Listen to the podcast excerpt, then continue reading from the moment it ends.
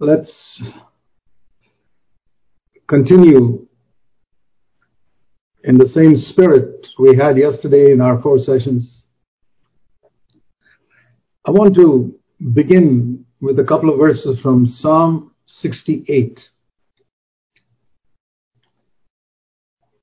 Even though we are not under the old covenant, remember, we still have a Bible with 66 books. All of it the inspired Word of God. So don't make the mistake of thinking that because we are not under the old covenant, we can ignore the first 39 books of the Bible, which is the Old Testament. It's unfortunate that that is called Old Testament. Remember that it is man who called it Old Testament and New Testament. There's no such separation in God's eyes. The whole thing is the Bible. The Old Covenant is not in certain books. The Old Covenant is made with Israel. And that God has set aside. We're in a new covenant in the church. But for us, the Bible is 66 books and 2 Timothy 3.17 says, all scripture is inspired by God. All 66 books. And all scripture is profitable that the man of God might be trained in righteousness and become perfect. So if you ignore or neglect some parts of the Bible, you will miss out on what God wants to do in making you perfect. While reading, we recognize things which are not relevant to us, like certain passages of the Old Testament, and even there we try to see what is the spiritual lesson God was trying to teach through that. So let's turn to Psalm 68 and verse 5 and 6. It's referring to God as the Father of the fatherless. God wants to be a father, and this is fulfilled only in the new covenant, of those who feel fatherless. You have to understand the thinking of an orphan. I've read about orphans, I've seen orphans, and they're so insecure. And because they're insecure, they hit out at anyone who tries to say anything to them. They resent correction. And if you're like that, you resent being corrected, quick to hit out, you're an orphan. A person who's got a good father is secure. God is a father of the fatherless. An orphan is fearful about the future. Who's going to take care of me? What's going to happen if this happens? What's going to happen if the coronavirus hits me? An orphan has no one to take care of him, no one to turn to in a time of need. Maybe he's living in an orphanage, but there's a lot of difference between the director of a thousand orphans and the father who has time for each individual child. God is a father He's not the director of an orphanage. He's a father. And he has time for each child of his as if, listen carefully, as you, if you were his only child. He has time for you. He's a father of the fatherless. And he is also a judge for the widows. The other group of helpless people in the world are the widows. They have no one to turn to when they're in need. Jesus spoke about a widow whose property was being, in Luke 18, being, being occupied by a neighbor. And she didn't have a husband, she didn't have a son or daughter to go to the judge, she had to go herself. So the most helpless widow is the one who's got no children and her husband is dead, no relatives, and she has a problem with people who try to exploit her. She goes to the judge there in Luke 18 and the judge doesn't fear God or man and says, I have no time for you. But she doesn't give up. She pesters the judge, goes to his house at two o'clock in the morning, wakes him up and he says, go get away from here. But he, she keeps coming back till finally he, he's fed up with her pestering of him and says, okay, I'll do something for her. and he grants her request and pushes back the neighbor who is trying to occupy her property. And Jesus said, it is an extreme example. God is not like a, ruthless judge who has no time for needy widows. He said, if such a ruthless judge who didn't fear God could help a widow, what about a loving God who won't he bring justice for his children? He certainly will. But Jesus said there in Luke 18, Will I find faith in my people when I return? Faith like that widow had who could go back again and again and again and again. Read that passage sometime in Luke 18. I don't want to turn to it now. Take your time to read it. She went back. Will the Son of Man find faith like that on earth? And that faith was seen in never giving up. That widow saying, I don't care how much the judge bangs the, shuts the door in my face and tells me to get out and tells me I'm fed up with you. I'm going to keep going back. And uh, here I'm going to a loving father. Now, I don't know why God has planned prayer as something that requires persistence. You know, when I think of an earthly father, Jesus said, if you earthly fathers know how to give good gifts to your children, how much more will your heavenly father give good things to those who ask him? But a child doesn't go to his earthly father even twice, or mother. Mom, I'm hungry. She, he doesn't have to keep on saying, Mom, I'm hungry. Mom, I'm hungry.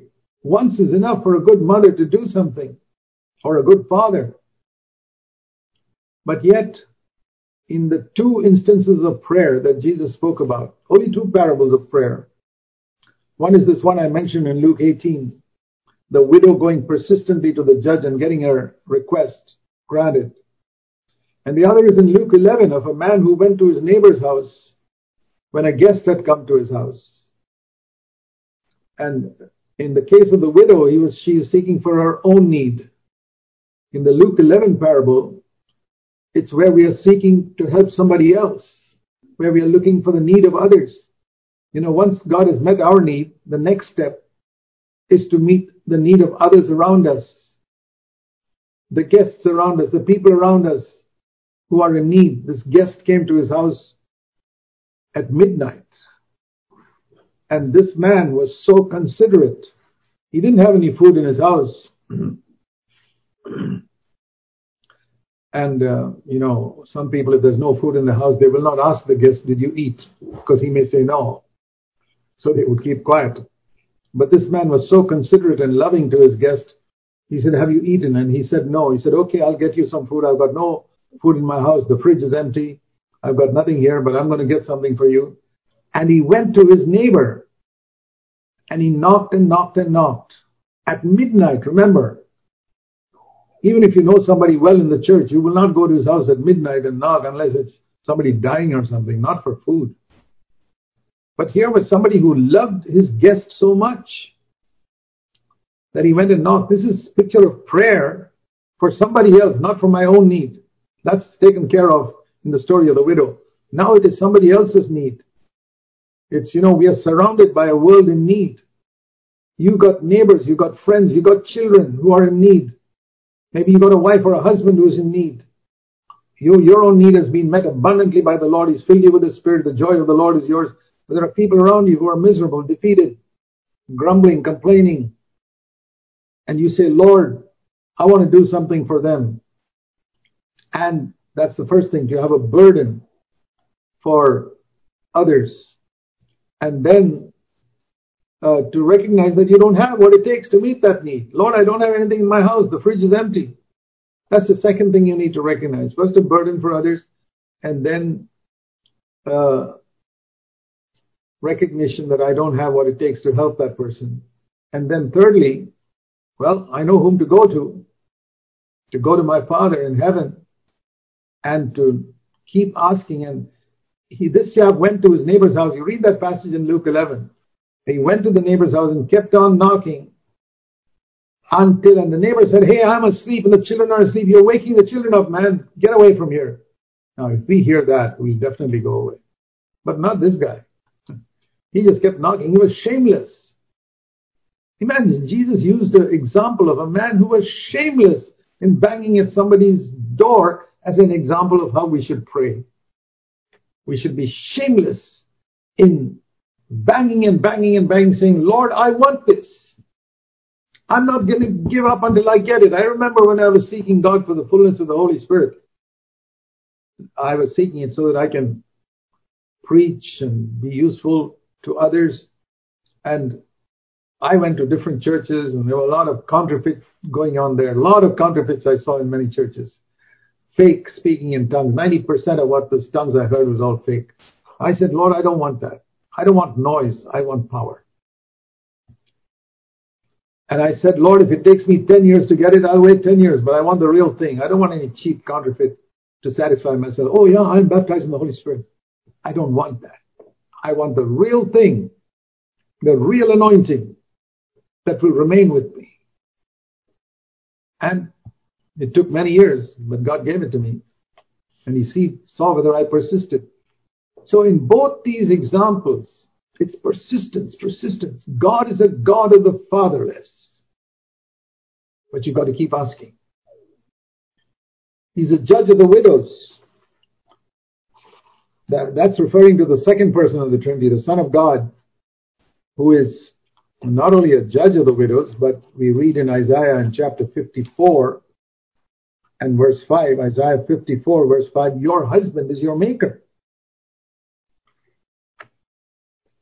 God the Father is our Heavenly Father, and God the Son is our husband, our bridegroom at the moment. One day we'll be married. But it's this relationship with we are orphans and we are widows in Psalm 68 6. And God is a father to me as an orphan, and He's a husband to me as a widow. See, I was married to the old man, and that old man, thank God, died. I don't want to roam around as a widow. I want to be married. I want to be married to Christ. And then it goes on to say in Psalm 68, God, verse 6, Psalm 68 and verse 6, God makes a home for the lonely. That's a beautiful picture of the church.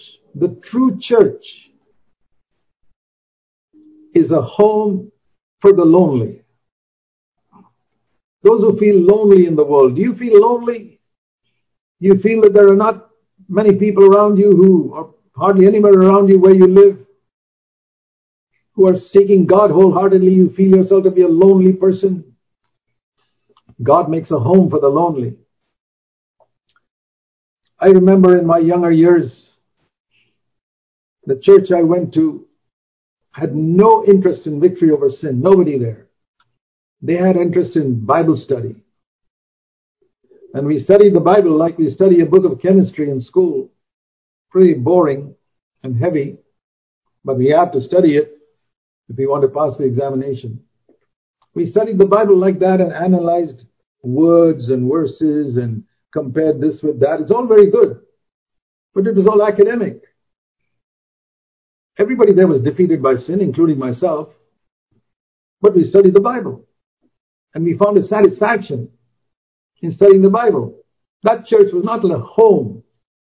I was spiritually lonely and there was no home there. It was not a family. It was a gathering. It was an organization like many churches are today. The church is to be like a home for the lonely.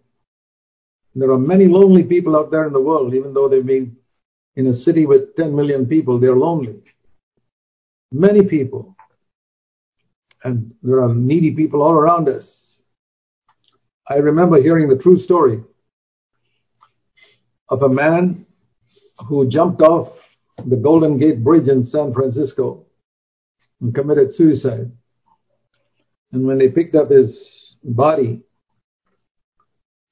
the police, they found a note in his pocket that said, I'm fed up with life. I don't see anybody. I'm a lonely person. He was living in a room all by himself. I don't have anyone who seems to care for me. But I'm going to walk all the way, many, many miles from my home, all the way to the Golden Gate Bridge. And as I walk down the road, even if one person will smile at me, I will not commit suicide today. And he walked all those many miles, I don't know how long, and not one person cared for him. Now, I'm not saying we should go smiling at everybody we see on the road. People will think you're crazy. But you got to learn a lesson from that, that there are lonely people in the world.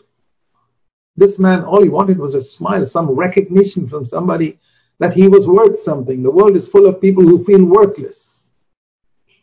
There are many young people who feel worthless when they look at others who are accomplishing something. Other people of their age have accomplished something in the world and they feel worthless. Dear brothers and sisters, do you feel like that? I want to say to you, God wants to make a home for the lonely. It doesn't have to be a big home. You can have a, fa- a home with father, mother, just two children, and it can be the most blessed place in the world. You don't need 25 people in a home. What I mean is, you don't need a huge church. You need a, the important thing in a church is not how many people there are, but whether they love one another. See, so much misunderstanding today. We talk about mega churches. Oh, there are 10,000 people there. There are 30,000 people in that church. That's where I need to go. God is moving there. Rubbish. All men will know you're my disciples, Jesus said, not when your number becomes 1,000. No. Or even 100. All men will know you're my disciples when you love one another. It's very clear in John chapter 13. And don't get this crazy idea from the world that all men will know you're my disciples when your numbers are huge and then you make an influence on the city by your numbers and the number of cars parked in your parking lot. Garbage. All men will know you're my disciples. Let's get back, let's get back to the Bible. When you love one another, God makes a home for the lonely. And the primary thing about a home is that they love one another. And that's the type of fellowship and church that we need to see in many parts of the world. Not just great preachers. There are many great preachers in the world who never built churches. Yeah, many great preachers, evangelists who brought 1,000 to Christ or 10,000 to Christ in their life or some even more than that.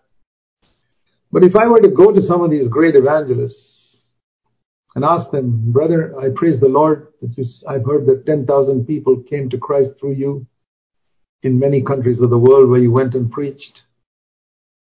I think of the great evangelists, famous ones nowadays. And I asked them, where are they today? I mean, people are born again are like children. It's like if I ask a father, where are your children? He'll at least know where they are. Where are these 10,000 children? He'll say, I don't know. They're in different countries. I hope they found some church. I hope they're doing well. But that's not how it was in the New Testament. If you went to the Apostle Paul and say, Hey, Paul, I heard you had a vision once and you went to Philippi. And I heard a jailer was converted. And I heard Lydia was converted.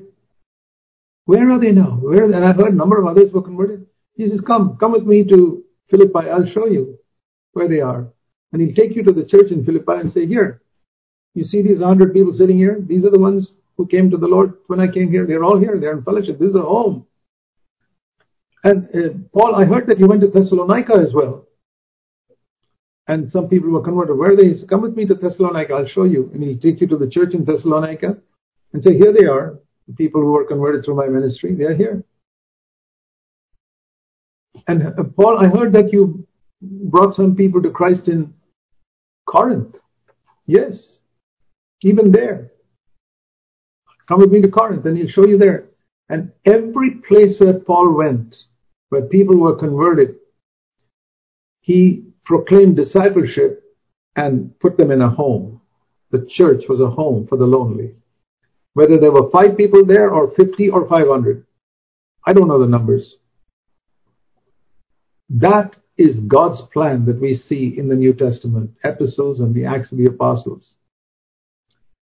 And it's so rare to find that type of ministry today. Today we have churches which are run like worldly organizations. For example, think of some big company like Coca-Cola or IBM or something like that. When their CEO, the one who runs the show, retires, what do they do? They advertise with, there are agencies that look for CEOs and they interview different ones. The board will interview different ones and select one to be the CEO. That's exactly how many churches today select a pastor. Our pastor is now retiring or he's gone away, he's looking for a bigger place and gone to a bigger church. Now we need to hire a pastor and there are Christian organizations that will help you find a pastor and different ones come, they preach a message and the board listens to them and decides and they hear five or six of them and select one. What's the difference between that church and a secular organization? That's not the family. When children come together, does the mom say, hey, okay, children, let's find out who's going to be your father. Let's interview a few people and let's see who is fit enough to be your father. Is that how we have a family? No. Where do we have churches where, you know, a father will stick with his family throughout his life?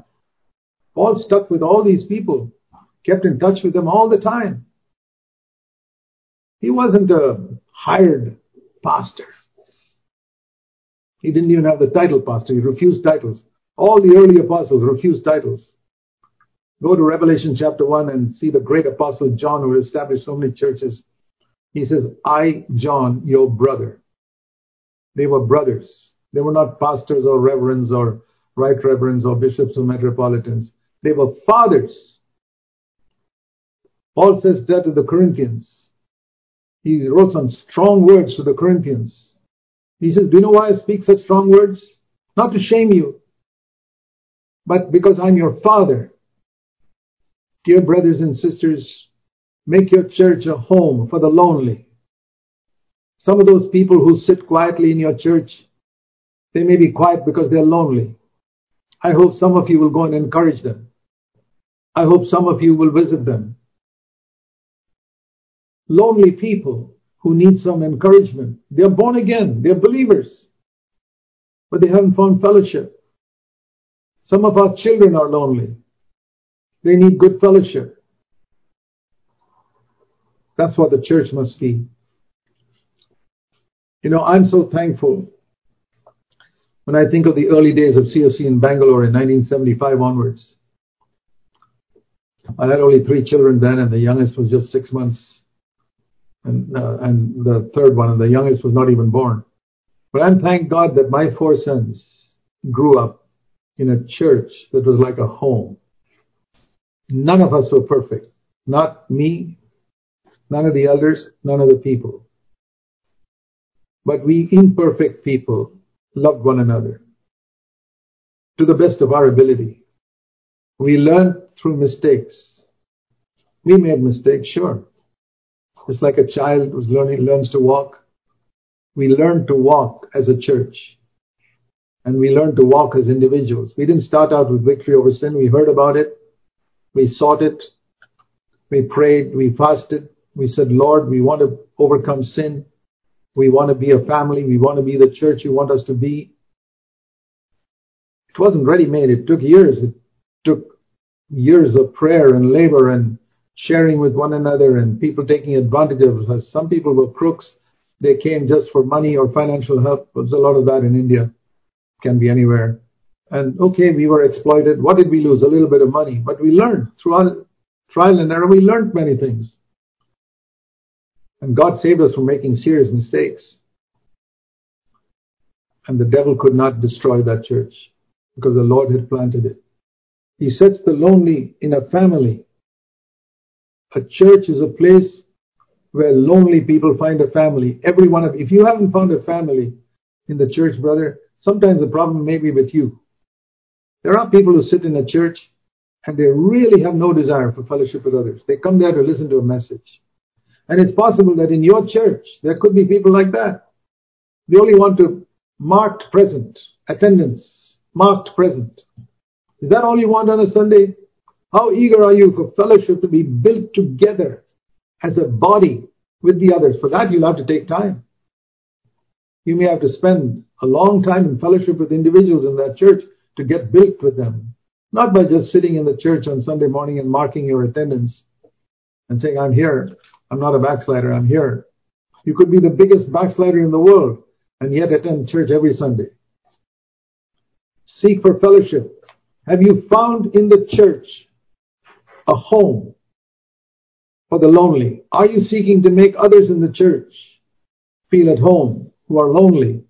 Or are you, is your whole life centered around yourself? You're making money and you're perfectly okay. Everything's okay with me. I couldn't care less about anybody else. I'll tell you, you're not fit to be in a church of Jesus Christ. You're fit to be out in Babylon in some other dead church. The church of Jesus Christ is for those who care for others, who want to make it a home for the lonely. I hope every one of you will do that.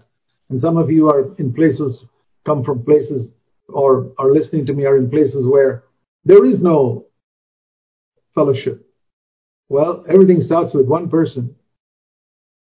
The Lord often told Israel, remember, you started with one person, Abraham.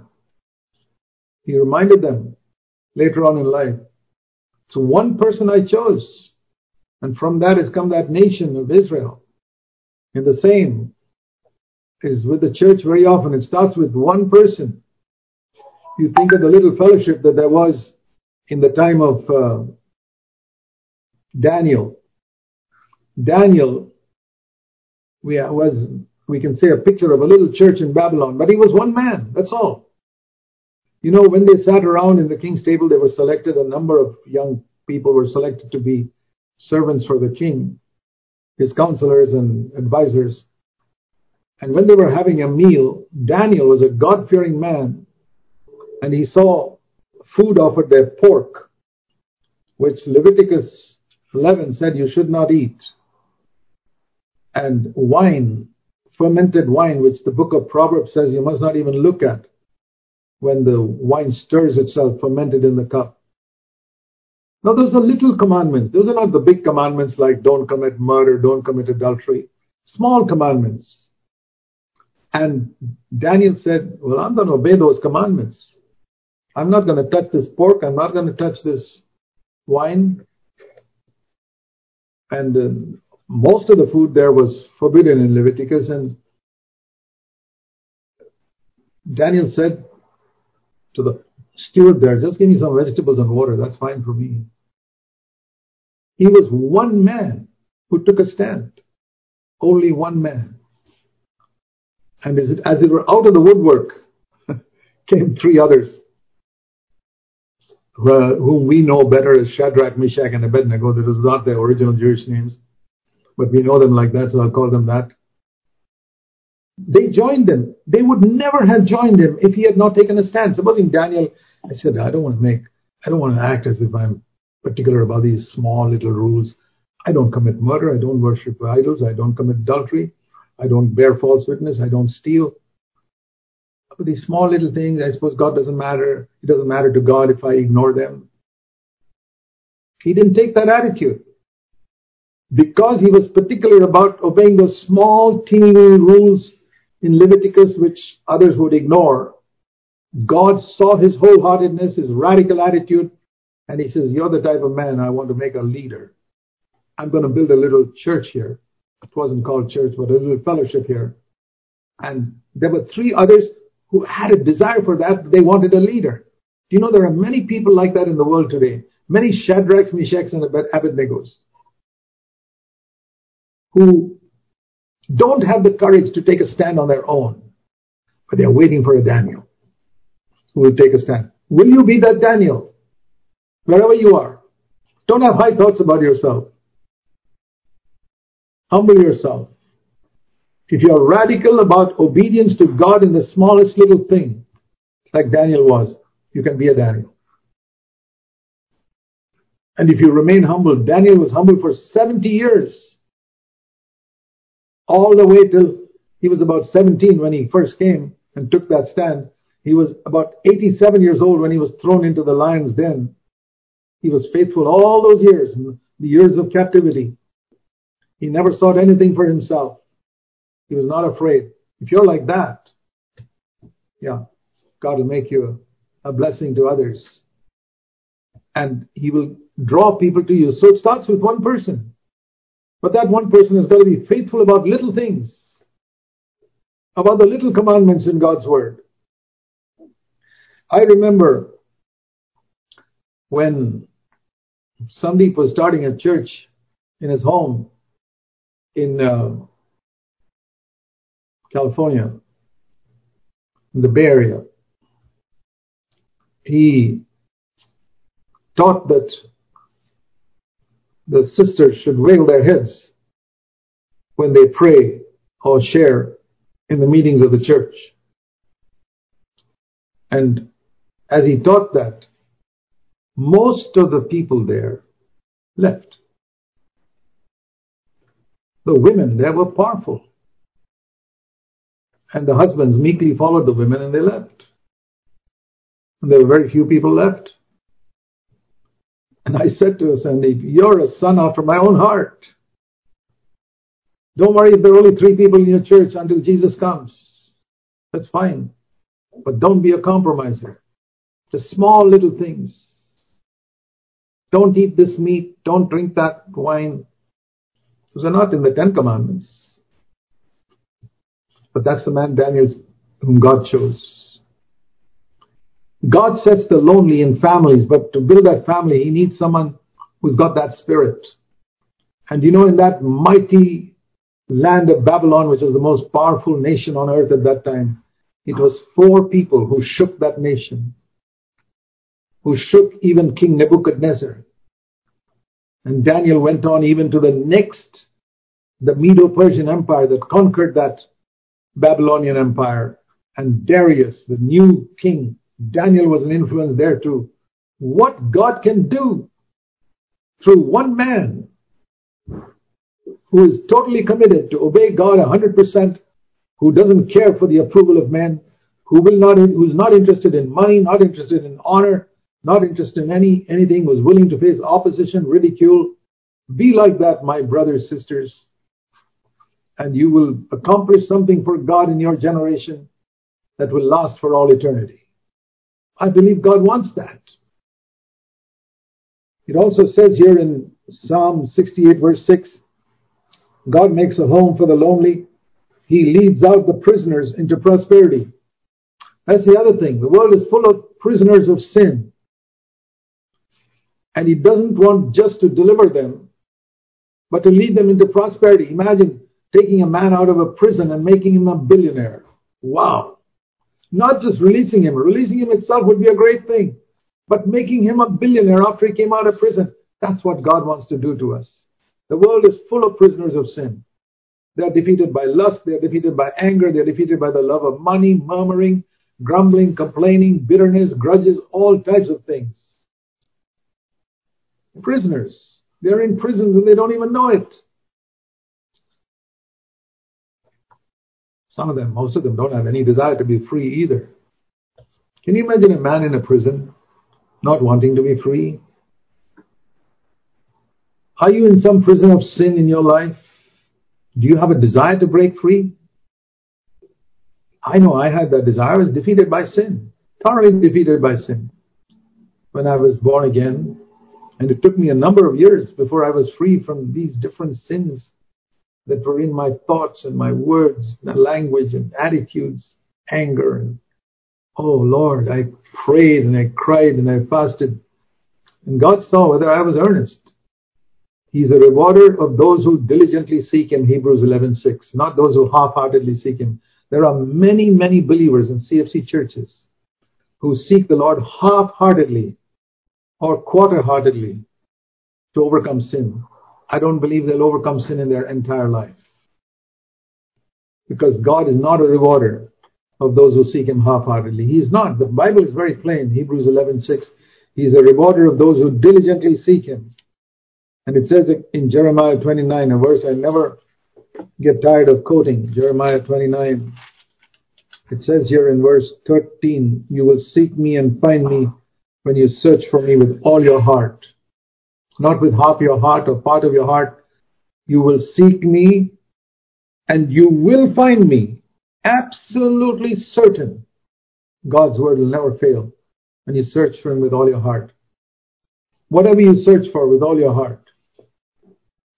I remember a brother telling me, Brother, I prayed for 40 years for the baptism of the Holy Spirit. I didn't get it. Uh huh. Whose fault was that? Is God reluctant to baptize in the Holy Spirit? He who sent his only begotten Son to die for us and rise up from the dead and who poured out his Spirit on the day of Pentecost, is he reluctant to give us the fullness of the Holy Spirit? Certainly not. But I prayed for a long time, I have to say. And I saw all the counterfeits around me and I said, Lord, I want the genuine thing. If it takes me 10 years to get it, I'll wait 10 years. And it did take me time. But I prayed, I fasted, and God saw. I sought him with all my heart and I found him. And I sought for the gift of prophecy. And not everybody's called for that, but in my case, I knew that God was calling me to preach the word. And I sought for the gift of prophecy, like it says in Romans 1 Corinthians 14 1. Earnestly desire prophecy. First of all, it's a pursue after love. Love people, love people, love people, and love people so much that you want to feed them. This guest who has come to your house at midnight and you want to feed them and you don't have what it takes. So seek God for the gift of prophecy. That is the three loaves that he gives. In Luke 11, uh, we read about three loaves he asked for. Give me three loaves. And you know what those three loaves are? It's mentioned in 1 Corinthians 14.3, the gift of prophecy. To encourage and to challenge and to build up. Those are the three loaves. I said, Lord, I want it. And I knocked and I knocked and I knocked. And God gave it to me. He gave me that gift when I was 23 years old because I was seeking God for power. And I've been seeking Him ever since for the power of the Holy Spirit to prophesy. What a great need there is in the church for those who will minister the word of God with power. Not who will, oh, I have to speak for 20 minutes. It's only 10 minutes past for me. Let me drag on. Let me say something more. I'm looking at the clock. Let me say something more because I was asked to speak for 20 minutes. You think such a person will ever get the gift of prophecy? He's just trying to fill up the time. God have mercy on the church which is to suffer under the leadership of such people. Dear brother, even a sister, you should seek for the gift of prophecy. You're not called to teach in the church. But what about sharing, prophesying to sisters when you speak to them on the phone? What about prophesying to your children when they are at home? What does that mean? To encourage them, challenge them, and build them up. A woman can prophesy in the church with her head covered. She can't teach. But there's an opportunity for her to share the word with other sisters. Sure and with children in the Sunday school. You need to prophesy to the children Sunday school teachers. We need to seek for, they are prisoners. And we want the prisoners not only to be liberated, but to come out into prosperity. Psalm 68 6. He leads out the prisoners, not only releases them from prison, but brings them to prosperity. And then the third category, the rebellious. They dwell in a parched land.